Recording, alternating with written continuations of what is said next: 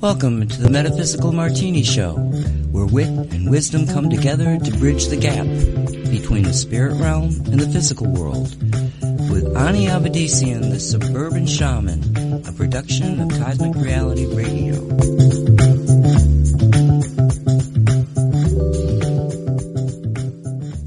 And you're live.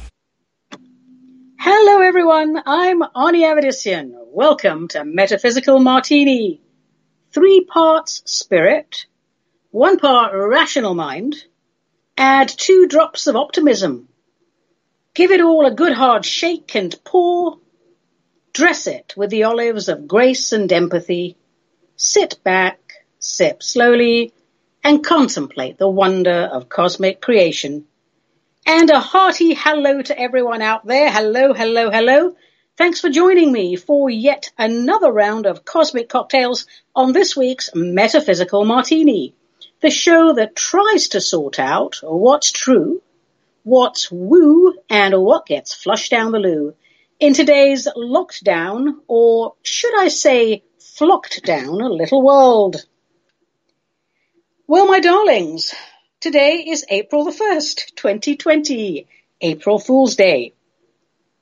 A day on which tradition demands we play silly tricks on our friends and family, but quite honestly, no silly trick could top the current scenario. We're still sheltering in place. And why are we sheltering in place? We are sheltering in place because we are currently in a light versus dark fight for control of the world situation. Ooh, the drama, the drama. You know, I covered it in some detail on my last podcast, Metaphysical Martini dated 3-18-2020. So, if the current situation still baffles you, I suggest you listen to it. Well, clearly, to me anyway, this um, virus thing, which, of course, real, is not a pandemic, but more of a panicdemic. And it's being used as a smokescreen while the white hats and the black hats engage in nothing less than epic end of days battles. Oh, I don't know about you lot, but I'm definitely with the white hats on this one. You know, those who've seen through the Orwellian agenda of centralized big government, well, we've waited a long time for this event to take place. For everyone else, relax, breathe deeply, slowly, purposefully, because if we do come through this in one piece, and why wouldn't we? Your cognitive dissonance is about to peak and we don't want you to lose your minds. Quite the contrary. We want you to reclaim them. And together we will learn that citizenship is not a spectator sport, that our active participation is required. If we do not participate, if we do not take an interest in how our country is run, someone else will do the thinking for us. And that's why we are in the mess we are in today. So a warning for everybody out there, I have recently acquired a giant bag of super fluffy marshmallows and a slingshot. Going forward, anyone who tells me, I don't care about politics, it has nothing to do with spirituality, is going to be buried under a barrage of soft fluffy marshmallow pellets. You have been warned. People, adjust your mentality. There is no duality. Everyone's nuts right now don't go to Costco, whatever you do. You know, too many people suffer from what I call MIDS, MIDS, media induced derangement syndrome. So a few words on that. The next time you become deranged because of something you reacted to on television or some other mainstream media outlet, ask yourself this question. Before I heard this piece, and allowed myself to be triggered by this organization's version of events, what other frame of reference do I have that might back up their claims? How do I know it's true? Perhaps the event did take place, but they are lying about the motives behind it. Hmm, is that a possibility? Perhaps I should do some research so that I am not played for a fool. People, half a truth is a great platform for a barrage of lies. And Adobe Photoshop is a thing. Someone pays those reporters, and may I remind you what happens to reporters who don't do as they're told? look no further than Julian Assange. And the other ones, you know, the dead ones. If anyone out there still believes that mainstream media is not biased, even after Google has been busted for altering algorithms to favor Clinton agenda and flag anything the Patriots put out as fake news. If you can't see this, even after the CIA was busted for Operation Mockingbird, which never really stopped, by the way, if you can't see this, after everything that is being revealed to you, I respectfully suggest that you either care more about being right than learning the truth, or that you've lost your capacity for critical thinking, and oh gosh, once that's lost, all is lost. I understand the challenges of living in a world where distraction tactics and perceptual engineering are the norm. My line of work has taken me to some very interesting places. I've worked on some fascinating projects. Some I can talk about. Some I cannot because, you know, confidentiality agreements and all that sort of thing. And then there are some that, well, even I, with my big mouth, dare not talk about. All I can say at this point is, as far as I know, I know what I'm talking about. I don't wake up every morning and think to myself, ooh, I wonder what I can think up today and pretend to have channeled to get more likes and subscriptions on my page. You see, the truth has been oh so carefully woven into the lining of the fabric of our lives that we see it every day, but pay no attention to it because it's just the lining. We rub up against it every day. It's right there in plain view but we pay no attention to it because it's not pretty. It's not the pretty part. And of course, that's how the establishment like it. Since we don't pay attention to it, they don't even have to bother hiding it. How many of you have seen that lovely science fictiony movie, The Matrix? So if you take the blue pill, you remain in your comfortable illusion. Yes, sir. No, sir. Three bags full, sir pay your mortgage, pay your legal taxes, eat your three meals a day and hope you can afford a holiday, and continue believing that the government has your best interests at heart. Life is a struggle, yeah, but you know, that's just the way it is. Take the blue pill, nothing changes. If you take the red pill, the truth pill, the illusion falls away, and you see the world for what it really is. Corrupt. And once you take the red pill, the truth pill, you can never go back to the blue pill illusion. So the choice is ours. Are we magicians or are we minions? And I must confess, and I'm sure it'll come to no surprise, I once, I once was a very arrogant, naive young woman, comfortable in what we would call the servitude to the state, and then one day something woke up in me and I swallowed the red pill. It felt more like a suppository, but I actually swallowed the red pill. And I was terrified. And I was very far from anything I could call a comfort zone. I did lose my arrogance, and I certainly lost my naivety. But with my newfound liberty came the opportunity to truly understand the meaning of cosmic alignment. And within my newfound liberty, the cosmos spoke to me and said, Hey girl, guess what? Cast aside everything you have been taught by anyone on anything, including your precious shamans. You're about to find out what direct knowing, direct connection with the hierarchy of light really means. So pack light and get ready to roll. It hasn't been easy for me living my life outside everyone's norm. There are consequences IRL to that. But I say this without reservation. I would rather be free and penniless than be a well-fed slave. Or for that matter, a slave to the Fed. And that said, these last two weeks have been a nail biter. Thank God for my daily practice of deep breath meditation. And thank God I can leave my apartment and walk around the grounds and even run local errands Although today, April the 1st, I suspect that might change. Lots of news going around that we might be told to stay in our homes for the next two weeks while the nitty gritty gets done behind the scenes. So the internet is still up. So let's get on with it. Let's get on with the main meat of the show. It is questions, answers and comments. If you'd like your questions and your pontifications featured on this show, email me at ani at aniavedissian.com or via the Facebook private messaging or on any of my pages, wherever you find them. Uh, write me a postcard if you want. I love getting, people are sending me little postcards with pictures of their towns. That is so cute and I have quite a collection. So send those to Cosmic Ani, P.O. Box 714, Wilsonville, like the tennis racket, Wilsonville, Oregon 97070, USA.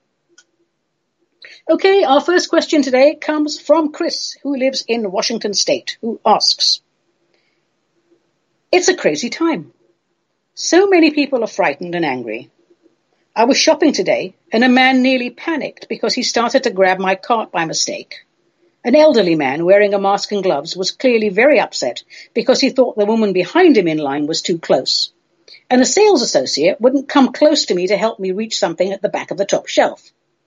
It's hard to be out in that energetic mess without having it impact you. What advice can you give to those who are either empaths or very susceptible to the energy around us? How can people go out and be in all that and not be affected, contaminated by all that negative energy? Well, thanks for the question, Chris. I imagine many peeps have that problem.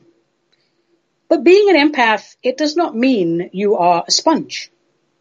So what is an empath? What's the dictionary definition? It says, uh, brackets chiefly in science fiction, haha, a person with the paranormal sixth sense ability to, that's sixth sense, not sick, by the way, so sensibility and ability to apprehend the mental or emotional state of another individual. Okay, I'll go with that.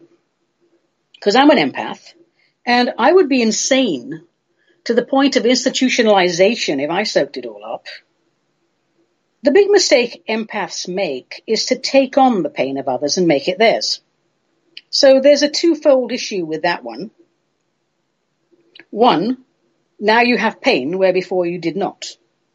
And two, you've magnified the other person's pain and given it new life within your energy field. So I advise empaths to learn the basics of how energy anatomy works. There are a million and one books out there, you know, auras, chakras, blah, blah, blah. Or you can take a class with a local teacher or me even, and we'll teach you all of the basics and recommend the proper books for you too. You need to learn to keep your aura clear and vibrating above the dysfunction of the world around you. It can't just be a mental thing. You have to learn the electronics of how your energy anatomy works. You see, if you're an adult You've lived long enough to understand how others feel without having to take it on and recreate it within the self. By the time we're grown ups, we've been sad, we've been angry, we've been frustrated, we've been happy, we've, we've been just about everything there is to be. So we don't need to feel it to know what it's all about. The intel is already in our bodies. And it's healthier always to support people from a higher vibration. So empaths, learn to maintain your energy fields. Find a daily meditation practice you resonate to and do it every day. And in between, when you feel yourselves triggered, recognize the trigger as an electrical disruption in the aura and take as many deep breaths as necessary to repair the disruption. And once your sense of calm is restored, and here's the magic, fill your heart area with pure golden love light. Every inhale is golden love in, and every exhale is golden love shed. You'll be surprised at how effective this is when out in public, say in line at the store. So if you want the technical breakdown to this, one, the pain of another triggers and disrupts your system. You recognize this as not a good thing. You start the deep breathing, and you should be much calmer by, say, nine breaths. Now you've repaired the disruption, and the pain of another has no foothold in your energy field. Hooray! Now you start the golden light inhale, golden light exhale. So instead of sharing pain, you are now sharing the love of the divine, helping those around you. I practice this regularly out in public and it works. And you can do the golden light, you know, walking up and down the aisles of Costco because you will leave the imprints of the golden light wherever you are. So somebody else who's having a bad day can walk into it and feel better. Isn't that wonderful? Now, please don't misunderstand me when I say the following. There is a difference, and it's not such a fine line, but there is a difference between being a caring person and being a bleeding heart. A bleeding heart is a very serious medical condition, and the universe does not require a sacrifice from us to help others. It simply asks that we align. So thank you for that question, Chris, from somewhere in Washington State. Uh, mm. Oh, a lovely martini today. All right. Next question is from Annette Trinidad. Oh, I hear, I hear steel drums when I say that word. Annette Trinidad, but she's from Cape Cod in Ma, which is Massachusetts, I think. So there we go. Annette says, I'm a light worker living in Cape Cod, Massachusetts. From what I see, as per messages from the Galactic Federation and other divine spirits, we have raised the vibration of the planet and are well on our way to breaking the chains of bondage in third dimension. Question. Are all the people we still communicate with, awake and still sleeping, going to ascend with us? I have a wonderful friend who entertains me whenever I explain to her what is going on in real reality. But deep down, I think she thinks I'm crazy. However, she's lived through her heart chakra since I've known her for the last 10 years. She takes care of elderly people, helps any human being whenever she can. She rescues horses from slaughter. She's active in dog and cat rescue. She is just an all-round amazing person and such a delight to be around. To me, she lives an authentic life and I try to explain to her that she is a light being and how special she is. But I think my words are falling on deaf ears. She so deserves to ascend and live in heaven on earth. Please let me know your thoughts. Annette, bless you for caring. As above, so below. Where we go one, we go all. It really does come down to how much love you hold in your heart. That's the true equalizer. Look, I know people who identify as champions of the people. They scream until they're hoarse about children in cages or whatever the agenda du jour is.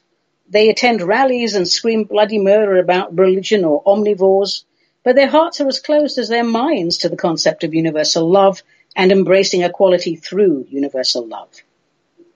And I've known people who belong to obscure religious sects and they insist that the Bible is inerrant and they have a very narrow focus to say the least, but despite the rhetoric, their hearts and actions radiate pure universal love. So conditioning teaches people the narrative, but what we have in our hearts, Annette, that's what guides our actions. So your friend is clearly awakened in spirit, and of course, of course, she will ascend. Her spirit already has, and bless you again for caring. And we have another question today. We have many. God, actually, I've been inundated with questions, so which I love. Thank you so much. Um, this one is from Mary Lou Frisk. Hello, Mary Lou. Hello, Mary Lou. How do you do? And she is from Galena in Ohio. Wow. Okay. Mary Lou says, I have been bombarded with messages that blow my mind. I wonder if anyone has seen a change since the blue star over Russia on February 21st. I have a rose heart resonator and I see change in energy. Hmm, what is the blue star? The blue star, according to Hopi legend, and there's quite a bit of back and forth because, you know, the Hopi, uh, they don't share, nor should they. and all of the shamanic things, especially, you know, my tradition too, nothing is written down. It all, you know, gets passed down orally. But the significance of this Hopi blue star Kachina is that it's the ninth and final sign before the great purification. There are nine signs to, you know, You'd have to look up the Hopi culture. I don't have time to, to tell you all about it here. But it's the ninth sign and it marks the day of purification. Cataclysm will follow and make, make a way for the new world to be created. So when I was taught about the Hopi, I was taught they never ever left the earth, even in times of cleansing after corruption had become obscene, uh, like it has now. Uh, they went underground and re-emerged once the land was cleansed. So, of course, it's been suggested that this sign of the blue star, if it's going to go across the heavens, it's going to be an asteroid or a meteor, and it will be blue. It will be blue so we don't miss the obvious, as we humans do. And the Hopis, for those who don't know, are a sovereign nation located in northeastern Arizona. And one of their villages, Oraibi, um, it is proven that it's the oldest continuously occupied settlement in the United States. And we, we white people, we don't know much about them. What we do know is derived from Frank Waters' book, The Hopi. Um, Frank Waters, by the way, American writer, very well known for his historical works on the American Southwest. So I guess what we're asking, what happened on February 21st then? Did a blue meteorite crash somewhere? Um, have we seen the shift in energy? Well, apparently, yes.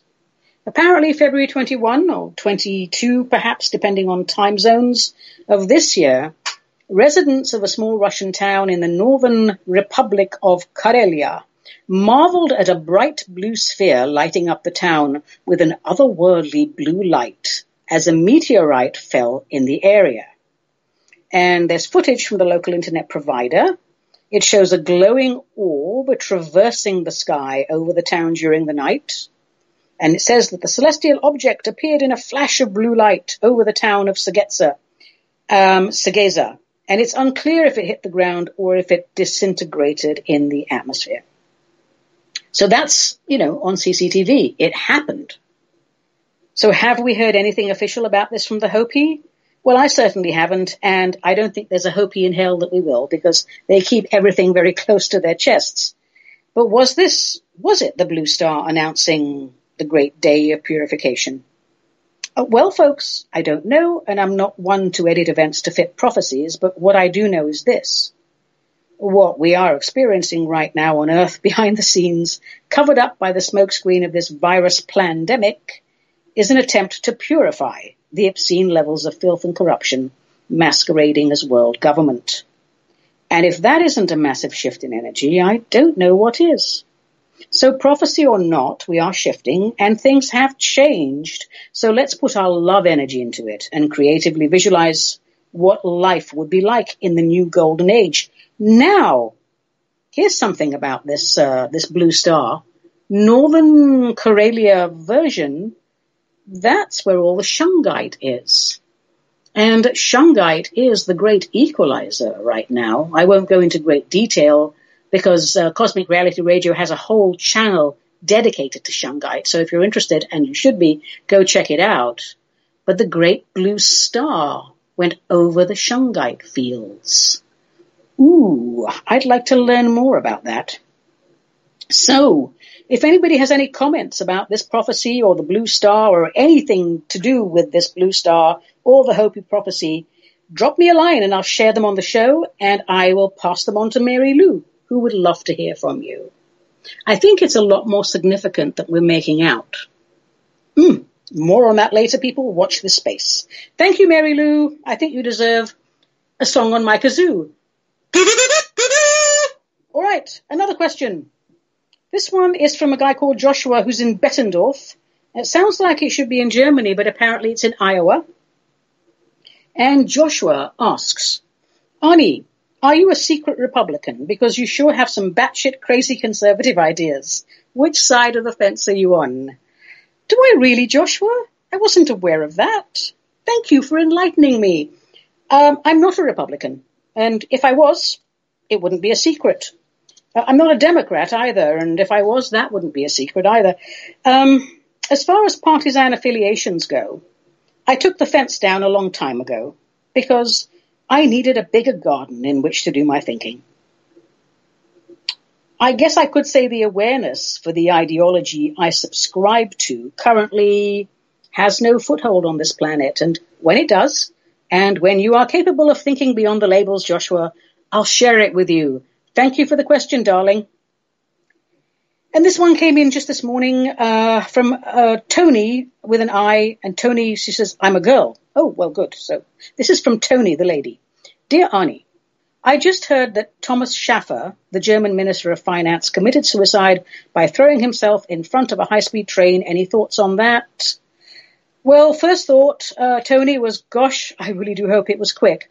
Um, second thoughts. Uh, Schäfer was not the national minister of finance. He wasn't the German minister of finance. He was the minister of finance for the Hesse region. So I thought, well, okay, let's look into this because anything to do with banking, finance, suicides, always of interest. So looking at Hesse, what's that all about? Anything special about Hesse? It's the region that includes Frankfurt. And if I'm not mistaken, the European Central Bank is located in Frankfurt, as are the Deutsche Bank and the Commerzbank AG, which I believe are both under investigation at various times. So the official line for Mr. Schäfer was that he was exhausted, um, trying to sort out survival plans, economic survival plans uh, for the you know economic impact of this pandemic, and he was in despair. Uh, by all accounts, he was a popular man and a stable man and a possible candidate for state governor should the state governor have decided not to run in 2023. Not exactly the type of man who would become desperate over a crisis because people who work in finance, crisis is their middle name, isn't it? So I don't know. I couldn't find too much about the actual injury, but his body was found on a high speed rail line. Um, they couldn't initially identify it as a result of the injuries. Well, you know, if you've been hit by a fast train. But a couple of red flags for me, I suppose. Um, if you have a steady track record and then despair to the extent of suicide, okay, something worth investigating. Not saying it can't happen, the other red flag for me, well, for me was I didn't think people committed suicide by train. It wouldn't be my choice. But according to the Brotherhood of Engineers and Locomotive Trainmen, part of the Teamsters, it's more common than people would think, but it's not a foolproof method of ending one's life. Uh, maybe many of them just end up severely injured and worse off than before. So don't do it if you're contemplating suicide. Uh, Toni, I'm always skeptical when financial officers and bankers commit suicide. I've counted almost 90 bankers suicide since 2013.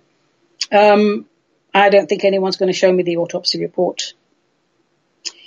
Was he dead before the train hit him? I don't know. I guess we'll never know. But all I do know is this.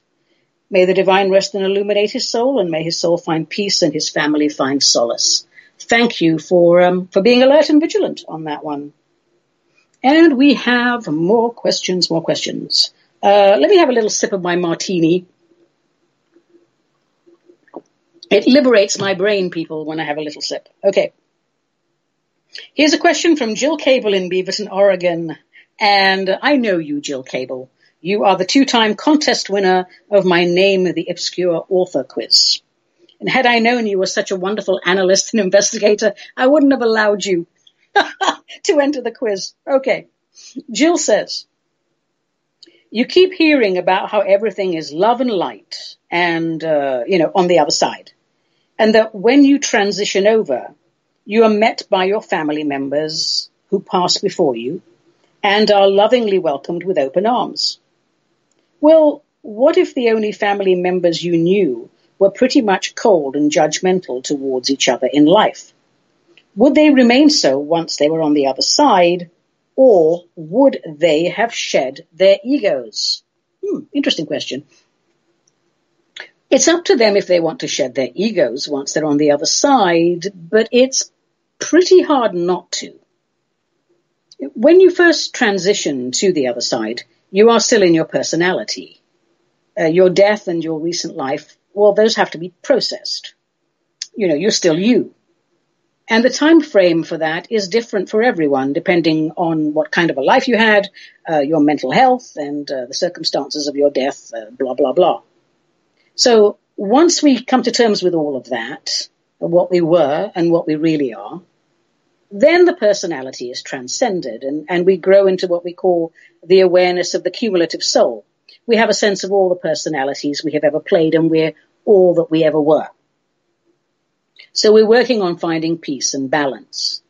And we embrace our true nature, of course, which is cosmic, divine, eternal, and all that good stuff. So without the personality ego, soul to soul, we have no issues, just experiences. So your personality becomes a character you played in one of the greater plays of your life. But you don't have any of the pain body that goes with it. Now, heaven is multi-layered. There are different levels of awareness that exist on various frequencies. And one day I'm going to devote a whole show to my experiences up there because it's fascinating.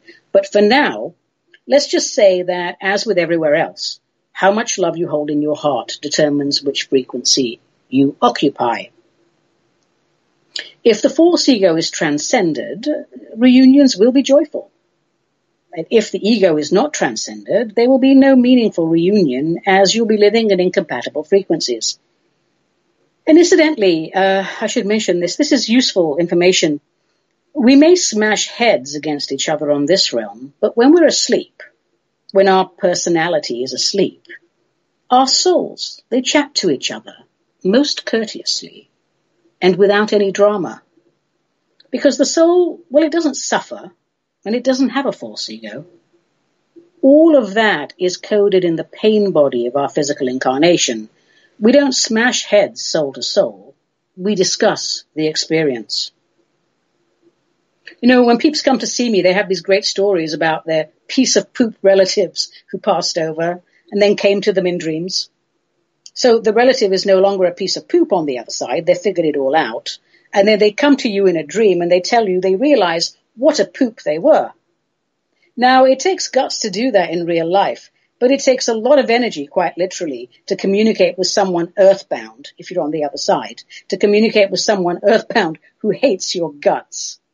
So if that happens, if Auntie Ethel was horrible to you, but she figured it all out and then comes to you in a dream to apologize. Show a little compassion, would you? Because, you know, in a few years' time, that could be you. The game of life, how to play it. Will we ever learn? Maybe. Thank you, Jill. Good question. All right. Where are we? Yes, we have another question. God, we have questions. We have so many questions. Dear Ani, Oh, this is, this is funny. I like this one. Okay. Deep breath.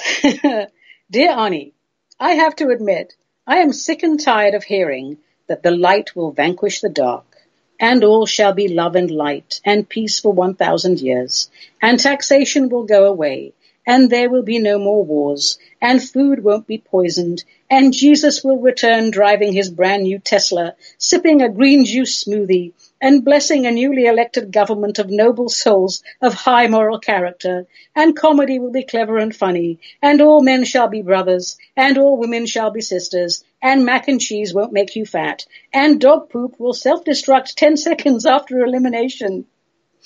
I do hope what you say is happening really is happening. Anyway, my question is as follows. Has the president destroyed the Federal Reserve yet? Some say he has merged it with the Treasury. Is NESARA bogus? Sincerely, Petros the Peeved from Chicago, Illinois. That's the longest sentence ever and the funniest email I've ever had. Oh my God, a Greek guy from Chicago. I bet you the only one. Yasu Petros, Yasu. Well, anyway, Petros. Um, has the president destroyed the Federal Reserve? I can't say because I'm not privy to the inner workings of the Trump team. Unfortunately, um, if you need a shaman, Trump, I, I'm I'm volunteering. Uh, but my intel does say the Fed's received a serious ass kicking and is being nationalized. Uh, more on that as I learn. Uh, NESARA is not bogus. It was drafted in the 1990s by a chap called Harvey Francis Bernard, and it was presented to Congress, uh, who rejected it because why would they want to eliminate debt and stabilize the economy? It wouldn't serve them, would it? Uh, he was very frustrated by this, uh, as I would be too, and he later put NESARA document up on the public domain. Um, and he renamed it either in 2001 or 2005, I can't remember. But you know what the full name of it is? It's Draining the Swamp, Monetary and Fiscal Policy Reform, NESARA.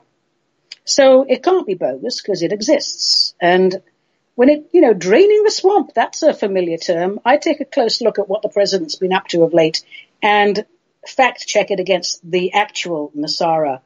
And what I mean by that is I think why people dismiss NESARA is due to new ages like Goodwin, um, who I think was called herself the dove of oneness or whatever, and Sheldan Nidle and a few others. They sort of hijacked the whole NESARA thing and and tied it into aliens and UFO landings and reptilians and dark overlords, and none of which I discount, by the way, clearly, but oh, people, I'm very careful when I talk about such things. So, um, then there was the whole thing with the people on the NESARA, the New Age NESARA bandwagon. They started getting involved in dodgy investment schemes and, uh, people are easily led and other people are all too willing to lead them right up the garden path in this case. Anywho, it really pissed off Mr. Bernard most royally and I can't blame him. So you should all get out and buy the book Draining the Swamp. Um, you can find it uh, through Signature Printing in Maryland, and there's probably a PDF somewhere online. Draining the Swamp, um, and it it's it doesn't have any of the UFO or the reptilian or any of that stuff in it. It just talks about what really has gone wrong with America and how to fix it, how to pay off the national debt, how to eliminate uh, public and private debt, how to put money into public works projects, how to replace the income tax system, how to solve our balance of trade, how to rebuild American interest without high, you know, and bring back high paying productive jobs. So Mr. Bernard, he describes it as um, a mosaic of ideas. Um, he is a very interesting chap. He was a systems philosopher, a great fix-it man for technology. He writes very well about money. He's not an economist. He writes about banking. He's not a banker. He writes about law. He's not a lawyer. He writes about morality. He's not a minister. He writes about history. He's not a historian. He writes about society in general. He's not a sociologist. He writes about politics. He's not a politician. He is a troubleshooter, a fix-it guy. He's not around anymore. He was um, technical consultant par excellence. So, get out there and get a copy of the actual NESARA and don't be distracted by the new age embellishments and enhancements. Okay. Thank you for that question. And now I have a comment because we have, you know, we've expanded this to questions, answers, and comments. Sometimes you don't want to ask a question. You just, and you're not interested in my answers. I can't blame you. You just want to say something. So here we go. We have a comment here from Sister Raylene, who lives in the greater Boston area. Raylene, Sister Raylene, is a nun. And she says that I have outlived my useful, uh, my practical usefulness as a nun, but I'm still heavily involved in the ministry of prayer and I wish to share this missive with you. Sister Raylene has written, I am outraged at the mean-spiritedness of Americans today. You would think that once people figured out they were all misled by the same group of people, they would unite. Believe me, no one understands the evil of a corrupt patriarchy better than women who serve in the church. Whatever you have heard, it is worse, I can assure you. Yet we have decided to deal with it with grace. Grace is the only way forward. To look to God for direction is the only way forward. To pray without ceasing is the only way forward. I ask everyone to set time aside each day to commune with the Lord. Your religion, your denomination, these things are of no consequence to God. What matters is that we see each other through the loving eyes of God. Please pray daily and open your hearts to the love of God. Well, Sister Raylene, I won't disagree with any of that. That's very good advice. And I'm delighted to receive this from you. I did not think that Metaphysical Martini um, would be on the podcast playlist for retired nuns. I have to say I'm tickled pink to get this from you. And Sister Raylene also enclosed this lovely prayer for me to share with you. And I hope you won't mind if I do share it with you because it is a prayer written by someone I am very partial to. Hildegard of Bingen, or as I know her, Hildy Van B. And looking at this prayer, I think it's been modernized. Um, I didn't have time today to find the original script. Um, not that I would have read it in Latin or German, but um, uh, a slightly updated version of Holy Spirit Comforting Fire by Hildegard of Bingen. Holy Spirit, comforting fire, life of all creation, anointing the sick, cleansing body and soul, fill this body. Holy Spirit, sacred breath, fire of love, sweetest taste, beautiful aroma, fill this heart. Holy Spirit, filling the world from the heights to the deep, raining from clouds, filling rivers and sea, fill this mind. Most Holy Spirit, forgiving and giving, uniting strangers, reconciling enemies, seeking the lost, and unfolding us together, fill these gathered here. Most Holy Spirit, bringing light into dark places, igniting praise, greatest gift, our hope and encourager, Holy Spirit of Christ, we praise you. Amen. Oh, that was quite lovely. Written by Hildegard of Bingen. And thank you for your words, Sister Raylene, and thank you for sharing this beautiful prayer with us. And a reminder, I think, at all times, but especially in these challenging and transformative times, let us remember that how we treat each other is a reflection of how we feel about ourselves. Oh, I just need to take a moment after that um, I'm, I'm toasting all the nuns in the greater Boston area. Hello, my darlings. All right, let's do, I think, uh, one more question. All right, uh, let's just pick one.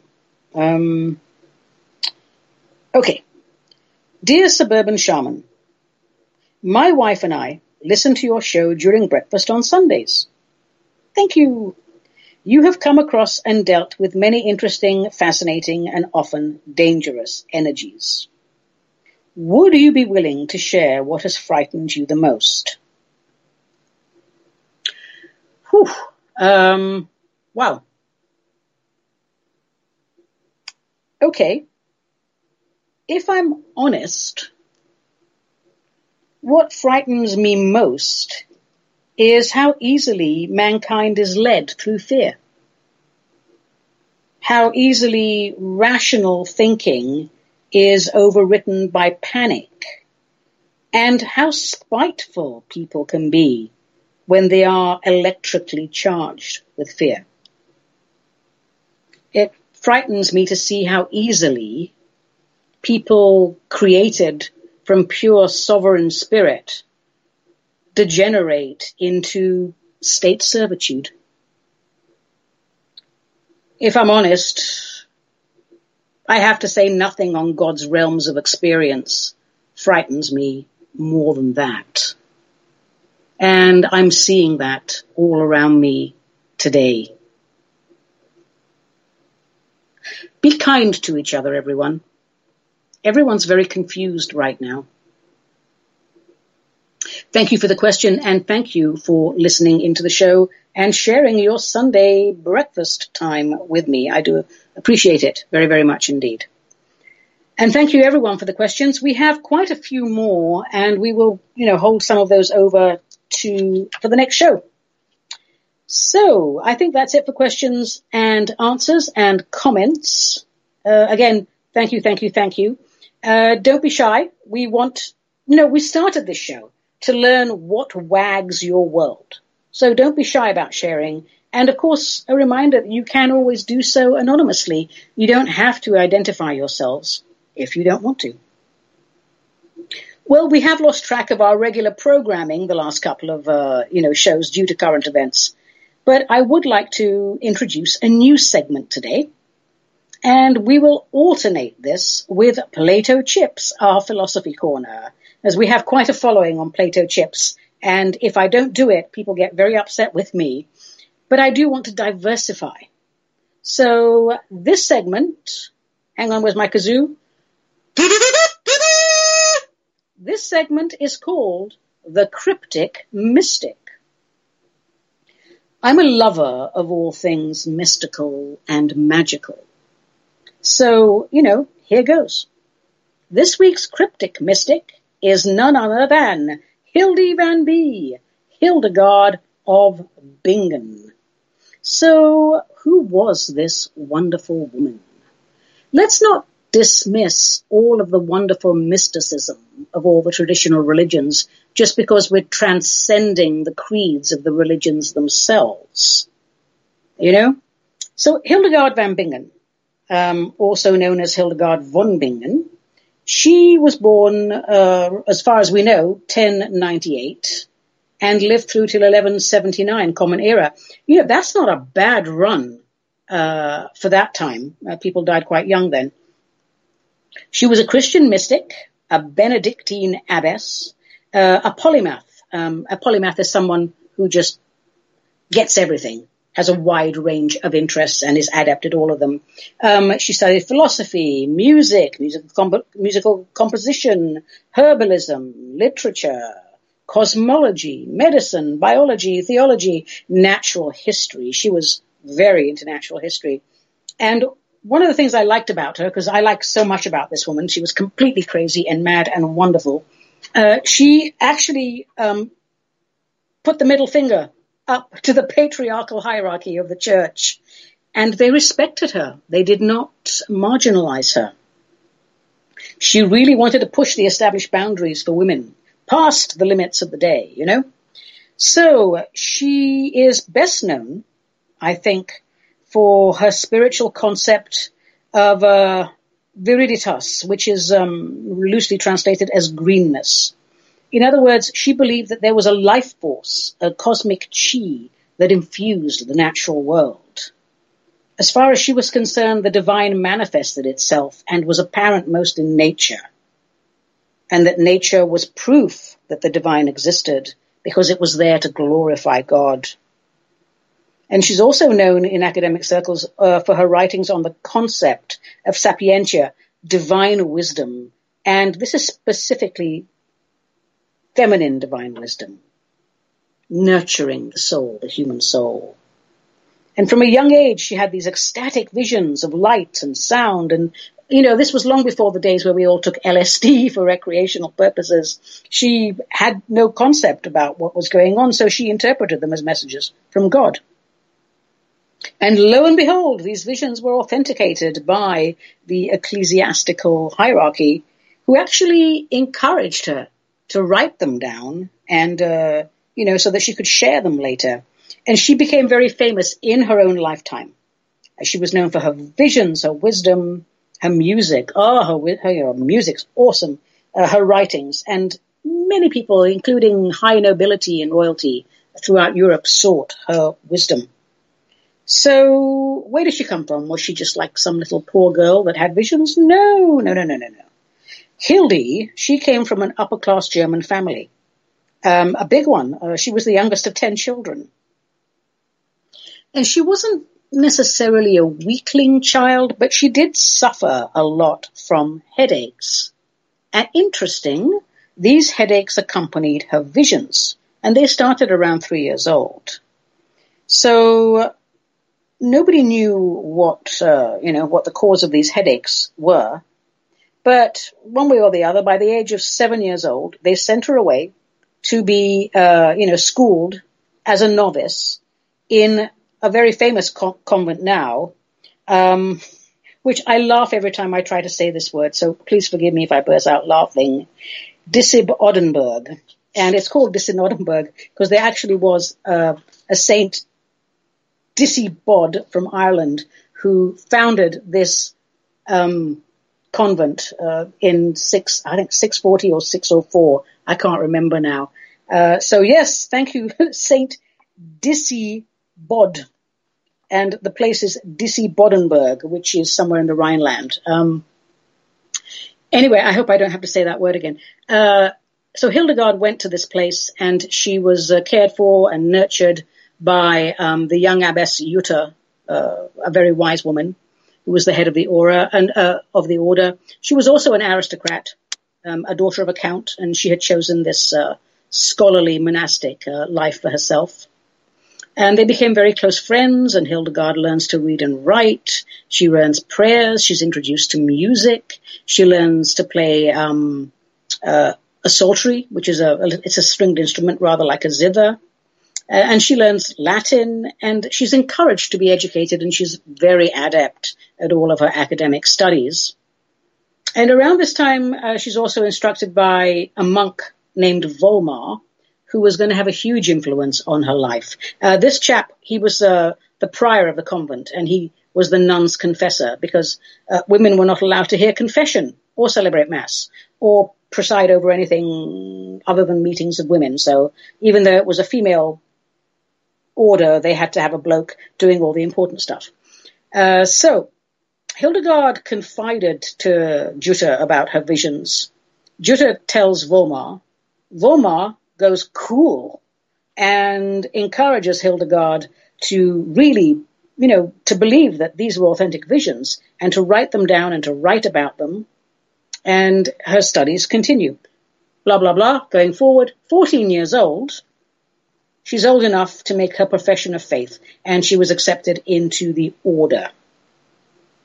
Now, I would say at this time, for anyone who doesn't have that background, uh, the monastery, um, the, the, convent, the nunnery as it was called right there, this was a place where upper class women, women from uh, moneyed families, could take shelter from the world.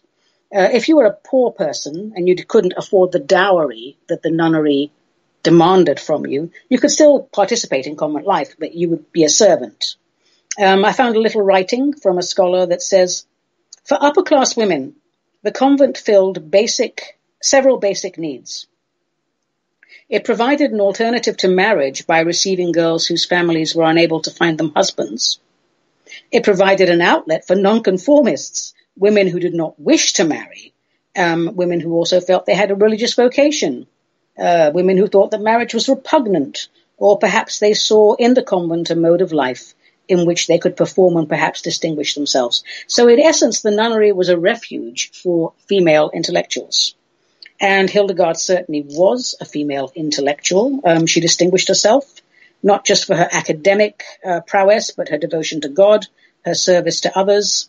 Um, and when um, the wise woman Jutta died, Hildegard um, was chosen to succeed her as um, the head nun. So I want to say something about her visions. Um, when she was younger, she was afraid of them and, and, and resisted them, um, as you would be really, because people might think you're mad and put you in a madhouse. Uh, that happened in those days. But, you know, under the tutelage of Volmar, she really became to understand that these were messages from God. And they encouraged her to write them down. Um, but when she got these visions, she also had horrible headaches and certain types of paralyses in her body, almost like she was having a seizure. Um, and one of the stories she writes, she writes, in this affliction I lay 30 days while my body burned with fever. And throughout those days I watched a, profession, a procession of angels, innumerable, who fought alongside Michael against the dragon and won the victory. And one of them called out to me, Eagle, eagle, why sleepest thou? Arise, for it is dawn. Eat and drink. Instantly, my body and my senses came back into the world, and seeing this, my fellow nuns who were weeping around me lifted me from the ground and placed me on my bed, and thus I began to get my strength back. So boy, this was hard that every time she had a vision, she had to go through this stuff. Um, so she was encouraged by Volmar and the abbot, a chap called Kuno, um, uh, to, to, to, write. So she wrote the best known books. Um, she's best known for Scivias, uh, which is actually short for Scito Vias Domini, Know the Way of the Lord. Uh, and, you know, she wrote that um, about her visions and what they meant to her. Uh, and even Pope Eugenius at that time read part of her visions and he approved them as authentic revelations and said, go ahead, Hildy, continue the work. Um, and it was very good for this particular convent in uh, here, or oh, here's that word again, Disibodenberg, um, uh, because people would visit and they would give donations. So, you know, she, they were all onto a good thing there. Anyway, uh, we're coming up to about 1147 Common Era now, and Hildegard, she wants to leave the D word, and she wants to found her own convent in Rupertsberg. Uh, and her request uh, didn't go down well with Abbot Kuno. He said, no, you cannot go. You must stay here and be the prioress of the D word convent. Uh, and uh, you can't leave because, quite frankly, you know, we're making far too much money from you. And that didn't make Hildegard very happy. So she repeated her request and he said no again. Uh, and then she took the matter to the Archbishop who said yes, but Kuno still wouldn't release her. Uh, and she went into this tremendous paralysis as a result. Uh, to the extent that she couldn't move any of her limbs, and the nuns were going bonkers around her and saying to Kuno, "Look what you've done, you terrible man!" And he felt guilty, I suppose, and said, "Okay, Hildy, take your nuns and go." And Hildy takes her nuns, and she establishes the convent, the convent at Rupertsberg uh, with 18 nuns, and of course Volmar goes with her. So, if you want to study Hildegard, I, I don't know where to begin. Um, if you're into nature, if you are into the ecology and you love Mother Nature, you must study the visions and the music of Hildegard van Bingen. Because, I mean, her concept of um, viriditas, it, it's the greenness, the chi, the, the prana that runs through the nature. Ah, it, it just, oh, I, I, I don't even have the words and I have words. I have many words, but I can't find words because I feel ecstatic when I'm talking about her. Um, you know, after this first major work, the Scivias, that talks about all of her visions, uh, she wrote um, a morality play uh, and the only one that we, I think, the only medieval musical extant. I mean, in other words, surviving in its form. Um, ah, she, how can I say, she depicts God as a cosmic egg, both male and female, full of love. You see, she said you can't just have a male God, it doesn't work. You have to have two sides to each coin. She said the male aspect of the divine is transcendent, while the female is immanent. And it's in this immanence, immanence, immanence, the word itself, which invites rapport with the divine. And Hildegard believed that um, before man fell, God was worshipped by celestial song. And after the fall, when we were so separated from the concept of the divine, we loved music because our souls remembered that that was how we used to communicate with the divine. And she thought music is the only expression of devotion to God. And you must sing your devotions to the divine. So this woman, she was a holistic healer. I mean, she loved the spiritual energies. She sang people back into health. She used natural remedies to maintain health. Um, in fact, she composed uh, a book of subtleties of the diverse qualities of created things. That's in two sections. Medicine and causes and cures of disease. And she always said the natural world exists in harmony with humanity. Humans should care for nature and nature will do the same for humans. So please, if you have any interest in mystics but have not explored them, Hildegard of Bingen is an excellent place to start. Recordings of her music are easily found, as are her writings, and I recommend all of them. All right, my sweethearts. Gosh, my darlings, I think that's it for today. I have finished my martini, and that means the end of the show. Today's real life martini was a classic dry gin concoction using Beefeater London Dry Gin. Very nice it was too. It's the quintessential London dry gin, made with big juniper character and strong citrus notes. This is an authentic London dry for those who enjoy the real taste of a real gin. And I certainly do, let me tell you. So if anyone out there wants to sponsor me, I'm sure that your gin will quickly become my favorite. Folks, a reminder that cocktails are great if they are an occasional treat. If you use the best ingredients possible and take the art of mixology seriously, one drink is all you need. I'm Ani Avedissian. This was Metaphysical Martini, a production of Cosmic Reality Radio, to whom we are most grateful. Until we meet again, let the spirit inhabit the human.